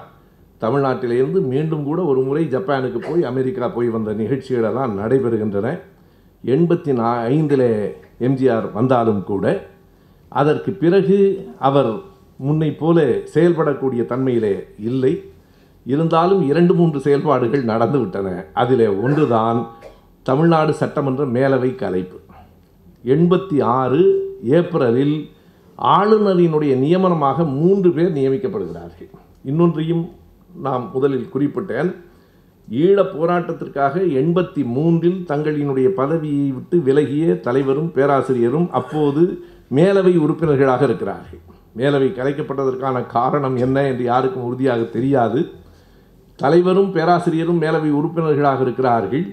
மூன்று இடங்கள் காலியாகின்றன. ஆளுநரினுடைய நியமனங்கள் அந்த மூன்று இடங்களுக்கு மூன்று பேரை எம்ஜிஆரினுடைய பரிந்துரைப்படி எம்ஜிஆர் அமைச்சரவையின் பரிந்துரைப்படி நியமிக்கப்படுகிறார்கள் ஒருவர் வழக்கறிஞர் ராகவாச்சாரி பெரும்பாலும் திமுகவினுடைய மரபில் பார்ப்பனர்களை எந்த இடத்திலும் சட்டமன்ற மேலவைக்கோ உறுப்பினராகவோ நியமிப்பதே இல்லை.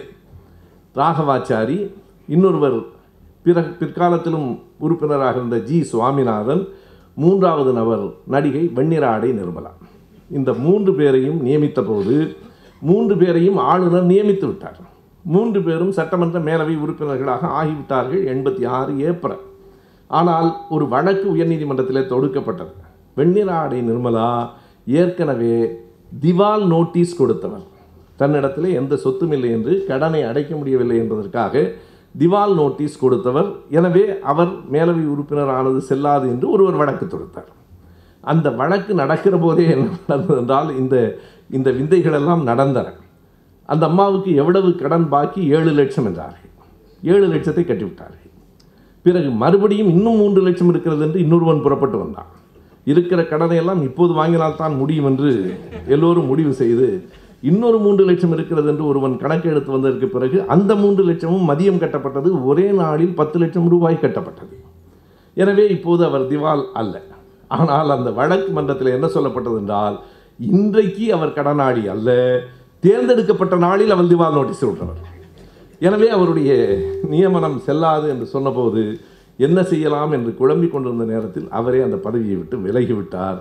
ஆயிரத்தி தொள்ளாயிரத்தி எண்பத்தி ஆறு மே மாதம் பதினான்காம் தேதி நாவலர் முன்மொழிய தமிழ்நாடு சட்டமன்ற மேலவை கலைக்கப்பட்டது. இது எல்லாம் அந்த செய்திகள் இதை பற்றி ப பிற்காலத்திலே பல செய்திகளும் சொல்லப்பட்டன. நிராடன் வெண்ணிராணி நிர்மலாவுக்கு இல்லாத மேலவை தமிழ்நாட்டுக்கு தேவையா? என்று கருதிவிட்டார் என்றும் கலைஞர் பேசுகிற போதே அந்த இறுதி கூட்டத்தில் சொல்லுகிறார் நான் மேலவை உறுப்பினராக இருப்பதுதான் உங்களுக்கான சிக்கலாக இருக்கிறது என்று சொன்னால் நானும் பேராசிரியரும் இப்போதே பதவி விலை கொள்ளுகிறோம். இன்னொரு முறை கடற்கரையில் பேசுகிற போது கலைஞர் சொன்னார் ஈழப் போராட்டம் உச்சத்தில் இருந்த நேரத்தில் பங்களாதேசத்தை வாங்கி கொடுத்ததை போல இந்திரா காந்தி அம்மையார் எண்பத்தி மூன்றில் பேசுகிறார் இந்திரா காந்தி அம்மையார் ஈழத்தை வாங்கி கொடுப்பார் என்று சொன்னால் இன்னும் பத்து ஆண்டுகளுக்கு நாங்கள் தேர்தலிலேயே போட போட்டியிடவில்லை. காங்கிரஸை தொடரட்டும். ஆனால் அப்படியெல்லாம் எதுவும் நடக்கவில்லை. மேலவை கலைக்கப்பட்டது எண்பத்தி ஆறு மே மாதம். அதற்கு பிறகுதான் எண்பத்தி ஏழில் எம்ஜிஆரினுடைய உடல்நிலை மறுபடியும் மோசமாகி கோவை ஈரோடு பகுதிகளிலே கூட்டத்தை முடித்துவிட்டு எம்ஜிஆர் எண்பத்தி ஏழு டிசம்பர் மாதம் இருபத்தி நான்காம் தேதி அதிகாலை நாலரை மணிக்கு சென்னை சென்ட்ரல் தொடர்வண்டி நிலையத்திலே வந்து இறங்குகிறார். நாம் அறிவோம் நீலகிரி நாலே கால் மணிக்கெல்லாம் வந்துவிடும். வந்து இறங்குகிற போது அங்கே ஆற்காடு வீராசாமி அவர்களும் டிஆர் பாலு அவர்களும் அங்கே காத்திருக்கிறார்கள். என்ன இந்த அதிகாலையிலேயே என்று தலைவர் கேட்கிறார். எம்ஜிஆர் இறந்து போய்விட்டார் என்கிற செய்தியை சொல்லுகிறார்கள். நேரடியாக மாலை வாங்கி கொண்டு ராமாவரத்துக்கு போய் மாலை வைத்து விட்டு வருகிறார். ஊர் முழுவதும் கலவரம் நடைபெறுகிறது. கலைஞரினுடைய சிலை அண்ணா சாலையில் உடைக்கப்படுகிறது. அது பற்றி கூட அவர் எழுதியிருந்த அந்த வரிகள். இன்றைக்கும் எல்லா மேடைகளிலும் நினைவு கூறப்படுகிற வரிகள். அந்த சின்னத்தம்பி தெரிந்தோ தெரியாமலோ செயல்பட வைத்தவர்களினுடைய ஆசைப்படி என் சிலையை இடித்தாலும் என் முதுகு பக்கம் இல்லை. என் நெஞ்சை பார்த்துத்தான் கடப்பாறையால் குத்துகிறான் என்று அவர் எழுதியிருந்த அந்த வரிகள். எண்பத்தி ஏழில் எம்ஜிஆர் மறைந்ததற்கு பிறகு எண்பத்தி எட்டு ஜனவரி மாதம் ஜானகி அம்மையார் முதலமைச்சராக பொறுப்பேற்கிறார். அதுவும் ஒரு மிகப்பெரிய சிக்கல்களுக்கு இடையில் நாவலர் நான் தான் முதல்வர் என்று அறிவித்ததற்கு பிறகு இல்லை இல்லை ஜெயலலிதா தான் முதல்வர் என்று இந்த பக்கத்திலே சொன்னதற்கு பிறகு பல போட்டிகளுக்கு இடையில் கவர்னர் ஜானகி அம்மாவுக்குத்தான் பெரும்பான்மை இருப்பதாக கவர்னராக முடிவு செய்து அதை மூன்று வாரத்துக்குள் மெய்ப்பிக்க வேண்டும் என்று சொல்கிறார். இந்த ஆளுநர்கள் பலரையும் நீங்கள் யாரை வேண்டுமானாலும் மூன்று வாரம் முதலமைச்சராக்கி விடலாம். மக்கள் ஒருவரை முதலமைச்சராக்குவதுதான் கடினமே தவிர ஆளுநர்கள் நினைத்தால் மூன்று வாரம் யாரை வேண்டுமானாலும் முதலமைச்சராக்கலாம். ஆனாலும் குமாரசாமி அவர்கள் ஒரு ஐந்து நாள் தாக்குப்பிடித்தார் பாருங்கள் கடைசி வரைக்கும் அந்த வாக்கெடுப்பை நடத்தாமல் தொடர்ந்து பேசிக்கொண்டே இருந்து எடியூரப்பாவுக்கு பொறுமை போகிற வரைக்கும் பேசிக்கொண்டிருந்தார். நீங்கள் கண்டிப்பாக வெற்றி பெற முடியாது என்று தெரிந்தும் கூட தொடர்ந்து குமாரசாமி பேசிக்கொண்டே இருந்தார். எனக்கு அது வியப்பாகத்தான் இருந்தது. எப்படியும் பெரும்பான்மையில் என்று தெரியும். ஆனாலும் அவர் பேசட்டும் இவரும் பேசட்டும் சேரன் பேசட்டும். எல்லோரும் பேசிக்கொண்டே இருந்தால் நான் எப்போது முதலமைச்சர் ஆவது என்று எடியூரப்பா வருத்தப்படுகிற அளவுக்கு. அப்படித்தான் மூன்று வாரம் ஆளுநர் அவருக்கு இடம் கொடுத்தார். இதே போல ஆந்திராவிலே நடந்த அந்த செய்தியையும் தலைவர் கலைஞர் எழுதியிருக்கிறார். அதை நேரம் கருதி போகிற போக்கில் விரைந்து சொல்லிவிடுகிறேன். ஏனென்றால் இந்திய எதிர்ப்பு பற்றியும் ஒரு சின்ன செய்தி இருக்கிறது. எண்பத்தி நாலில் என் டி ராமாராவ் அவர்கள் உடல்நலம் இல்லை என்று வெளிநாடு போயிருந்த போது இங்கே நிலைமை மாறிவிட்டது. காங்கிரஸ் கட்சி பாஸ்கர் ராவ் என்கிற உங்களுக்கு நினைவிருக்கலாம். பாஸ்கர் ராவ் என்ற ஒரு பெயர். நிதியமைச்சராக இருந்தவர். அவர் நான் என் டி ராமாராவுக்கு வெளியே ஆதரவுக்கு வெளியே வந்துவிட்டேன். தொண்ணூற்றி ஒரு பேர் என்னோடு இருக்கிறார்கள் என்றார். காங்கிரஸ் கட்சி தான் பின்னால் இருந்தது. இன்றைக்கு பிஜேபி செய்வதையெல்லாம் அன்றைக்கு காங்கிரஸ் கட்சியும் செய்தது. அதுதானே உண்மை. செய்தார்கள். எனவே ஆதரவை விலக்கிக் கொள்கிறார்கள் ஆட்சி கவலப்போகிறது என்று தெரிந்தவுடனே அமெரிக்காவிலிருந்து என்டிஆர் வந்துவிட்டார் வந்ததற்கு பிறகும் ஆளுநர் சொன்னார் இல்லை நான் சரிபார்த்து விட்டேன் அவருக்குத்தான் இருக்கிறது பெரும்பான்மை என்று ஆட்சி கலைக்கப்பட்டு பாஸ்கர் ராவ் தன்னுடைய பெரும்பான்மையை மெய்ப்பிக்க மூன்று வாரம் கொடுக்கப்பட்டது. அப்போதுதான் தமிழ்நாட்டில் இருக்கிற கலைஞர் என்டிஆருக்கு ஆதரவு கொடுத்து மிக தெளிவாகவும் வெளிப்படையாகவும் பேசினார். ராமகிருஷ்ண ஹெக்டே ஒரு கூட்டத்தை கூட்டி அதில் தென்னிந்திய முதலமைச்சர்களை எம்ஜிஆரை என் டி ராமாராவை பாண்டிச்சேரியில் இருந்த டி ராமச்சந்திரன் அவர்களை அழைத்து தென்னிந்தியா ஒருங்கிணைந்து நின்று மாநில சுயாட்சிக்கு போராட வேண்டும் என்று ராமகிருஷ்ண ஹெக்டே சொன்னார். இன்றைக்கும் நீங்கள் கணக்கில் வைத்துக் கொள்ளுங்கள். தென்னிந்தியா ஒருங்கிணைந்து நிற்க வேண்டிய கட்டம் இப்போது மறுபடியும் வருகிறது. ஏனென்றால் வட இந்தியாவில் இருக்கிற மனநிலையும் தென்னிந்தியாவில் இருக்கிற மனநிலையும் முற்றுமாக வேறாக இருக்கிறது. தென்னிந்தியா என்று சொன்னால் எல்லோரும் ஒப்புக்கொள்வார்கள். திராவிட நாடு என்றால் வருத்தப்படுவார்கள். ரெண்டும் ஒன்று தான் தென்னிந்தியா என்பதுதான் பழைய திராவிட நாடு என்று சொல்லப்பட்டது. திராவிட நாட்டின் போக்கு மனநிலை இன்றைக்கும் ஏறத்தாழ ஒரே மாதிரியாக இருக்கிற காட்சியும் நாம் பார்க்கிறோம். எனவே அப்படி என்டிஆர் அவர்கள் கலந்து கொண்ட காரணத்தால் பாஸ்கர் ராவை வைத்து அந்த ஆட்சி கலைக்கப்பட்டு மூன்று வாரம் அவகாசம் கொடுக்கப்பட்டு மூன்று வாரத்துக்கு பிறகு தன்னுடைய பெரும்பான்மையை மெய்ப்பிக்க முடியாமல் பாஸ்கர் ராவினுடைய ஆட்சி கவிழ்ந்தது. மீண்டும் என் டி ராமாராவை அழைத்து நீங்கள் உங்களுக்கு மூன்று வாரம் தருகிறோம் நீங்கள் மெய்ப்பியுங்கள் என்றார். ராமாராவ் சொன்னார் எனக்கு மூன்று வாரம் வேண்டாம் மூன்றே நாள் போதும் மெய்ப்பித்து விடுகிறேன். என்று பெரும்பான்மையை மெய்ப்பித்து அவர் முதலமைச்சராக தொடர்ந்தார். இது அப்படியே ஜானகி அம்மானியினுடைய ஆட்சியிலும் வருகிறது. ஆயிரத்தி தொள்ளாயிரத்தி எண்பத்தி எட்டு ஜனவரி மாதம் ஆறாம் தேதி ஜானகி அம்மையார் அவர்கள் முதலமைச்சராக பொறுப்பேற்றுக் கொண்டார். அவருடைய ஆட்சி கவிழ்வதற்கு முன்பு ஒரு செய்தியை சொல்லிவிட்டு நான் இந்த உரையை நிறைவு செய்வேன். திமுக கழகம் தொடர்ந்து ஆயிரத்தி தொள்ளாயிரத்தி முப்பத்தி ஏழிலிருந்து திராவிட இயக்கத்தினுடைய தொடர்ச்சியாக திராவிடர் கழகம் தான் முதன் முதலாக முப்பத்தி ஏழில் இந்திய எதிர்ப்பு போராட்டத்தை நடத்திற்று. பிறகு நாற்பத்தி எட்டில் நடந்தது அறுபத்தி ஐந்திலே ஒரு பெரும் போராட்டம் நடைபெற்றது. அதே போல ஆயிரத்தி தொள்ளாயிரத்தி எண்பத்தி ஆறில் ஒரு இந்திய எதிர்ப்பு போராட்டம் நடைபெற்றது. அந்த இந்திய எதிர்ப்பு போராட்டத்தையும் திமுக கழகம் தான் தமிழ்நாட்டிலே நடத்திற்று. அன்றைக்கு எம்ஜிஆர் அவர்கள் ஏறத்தாழ ஒரு பெயருக்குத்தான் இருந்தார் என்பதை நான் முதலிலேயே குறிப்பிட்டேன். எண்பத்தி ஆறு செப்டம்பர் மாதம் பத்தாம் தேதி நடைபெற்ற ஒரு சிறிய பொறி ஒரு பெரிய தீயாக வெளிப்பட்டது. எப்போதும் அரசியலில் ஒரு சின்ன நிகழ்ச்சி போதுமானதாக இருக்கும். ஒரு சின்ன தீக்குச்சி பெரிய நெருப்பை உருவாக்கும். அன்றைக்கு அவர்கள் இந்தி வாரம் என்று அறிவித்தார்கள். எப்படி இவர்கள் சமஸ்கிருத வாரம் கொண்டாடுகிறார்களோ அப்படி அவர்கள் இந்தி வாரம் கொண்டாடினார்கள். இந்தி வாரத்தில் இந்தி சரியாக நடைமுறைப்படுத்தப்பட்டிருக்கிறதா என்பதை ஆராய்ந்து பார்ப்பதற்காக இந்த இந்தி இம்ப்ளிமெண்டேஷன் கமிட்டி என்று ஒரு அதிகாரிகள் சென்னைக்கு வந்தார்கள். மதுரையில் வந்து இறங்கினார்கள். மதுரை காவல் நிலையத்தில் இறங்கி அங்கே இருக்கிற அந்த நிலைய அதிகாரியினுடைய அறைக்கு போகிற போது அவருடைய பெயர் ஒரு சின்ன நிகழ்ச்சி எவ்வளவு பெரிதாக ஆகிறது பாருங்கள். அவருடைய மேசையில் அந்த முக்கோணப்பட்டை இருக்கும் இல்லையா? பெயர் எழுதி வைத்திருப்பார்கள். ஒரு பக்கம் ஆங்கிலம் ஒரு பக்கம் தமிழில் இருந்தது. அவர்கள் வந்தவர்கள் திருப்பி பார்த்தார்கள் இந்தியில் எழுதவில்லையா என்றார்கள். இந்தியில் எழுதவில்லை என்று சொன்ன உடனே அந்த கட்டையை தூக்கி வீசி எறிந்தார்கள். அது அடுத்த நாள் தினத்தந்தியில் எட்டு கால செய்தியாக வந்தது. தமிழ் பெயர் பலகையை இந்திய அதிகாரிகள் தூக்கி எறிந்தார்கள். உடனடியாக பல்வேறு இடங்களில் இந்தி எழுத்துக்களை அழிப்பது என்று தொடங்கி அது எங்கே தொடங்கிற்று என்றால் அதை தொடக்கிய ஊரை சார்ந்தவரும் தொடக்கியவர்களில் ஒருவருமான நம்முடைய தோழர் உமாபதி மேடையில் இருக்கிறார். பொள்ளாச்சியில் தொடங்கிற்று அதில் பல சித்திரவதைகளுக்கு உள்ளானவர் அவர். அடுத்த நாள் அங்கே இருக்கிற இந்திய எழுத்துக்களை எல்லாம் பொள்ளாச்சியில் அடித்தார்கள். அதற்கடுத்த நாள் கோவையில் ராமகிருஷ்ணன் அடித்தார். தாராபுரத்தில் பழனியில் திண்டுக்கல்லில் அது பரவிற்று மாலை முரசு ஒரு செய்தி போட்டது. இந்தி எதிர்ப்பு போர் வெடித்தது. நீங்கள் பத்திரிகையும் ஊடகத்துக்கும் எப்போதும் ஒரு பங்கு உண்டு. இந்தி எதிர்ப்பு போர் வெடித்தது என்ற பிறகுதான் வெடிக்காத இடத்திலும் வெடிக்கும். அது தமிழ்நாடு முழுவதும் பரவிற்று. எல்லோரும் இனிமேல் இந்தி எதிர்த்தாக வேண்டும் என்கிற எண்ணம் வந்தது.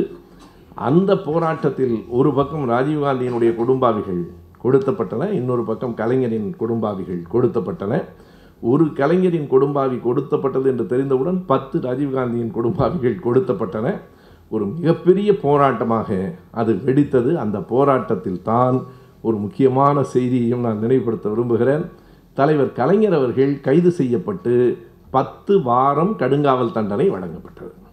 அந்த பத்து வாரம் முடிவதற்கு பதினைந்து நாள் இருக்கும்போது எம்ஜிஆர் பிறந்தன்மையோடு விடுதலை செய்தார். ஆனால் ஏறத்தாழ எட்டு வாரங்கள் சிறையில் தான் இருந்தார். சிறையில் இருந்தது பெரிதில்லை. அந்த சிறைவாசத்தில் தான் முதன்முறையாக அதற்கு முன்னால் கள்ளக்குடியில் இருந்திருக்கிறார். பல்வேறு போராட்டங்களில் இருந்திருக்கிறார். ஆனால் அந்த சிறைவாசத்தில் தான் முதன் முதலாக கலைஞருக்கு அந்த சிறை உடை வழங்கப்பட்டது. அதை வேண்டுமென்றே சிறை கைதிகளுக்கான உடை எப்போதும் அது காவல் கைதிகள் ரிமாண்டட் பர்சன்ஸ் என்று இருந்தால் நம்முடைய உடைகளை உடுத்தி கொள்ளலாம். தண்டனை கைதிகள் என்றால் கைதிகளுக்கான உடையை உடுத்தி கொள்ள வேண்டும். நான் புடாவிலே இருந்த போதும் கேட்டார்கள் கைதிகள் உடை கொடுத்தால் சிறைக்கு வந்ததற்கு பிறகு கைதி உடைக்கெல்லாம் கவலைப்பட முடியாது.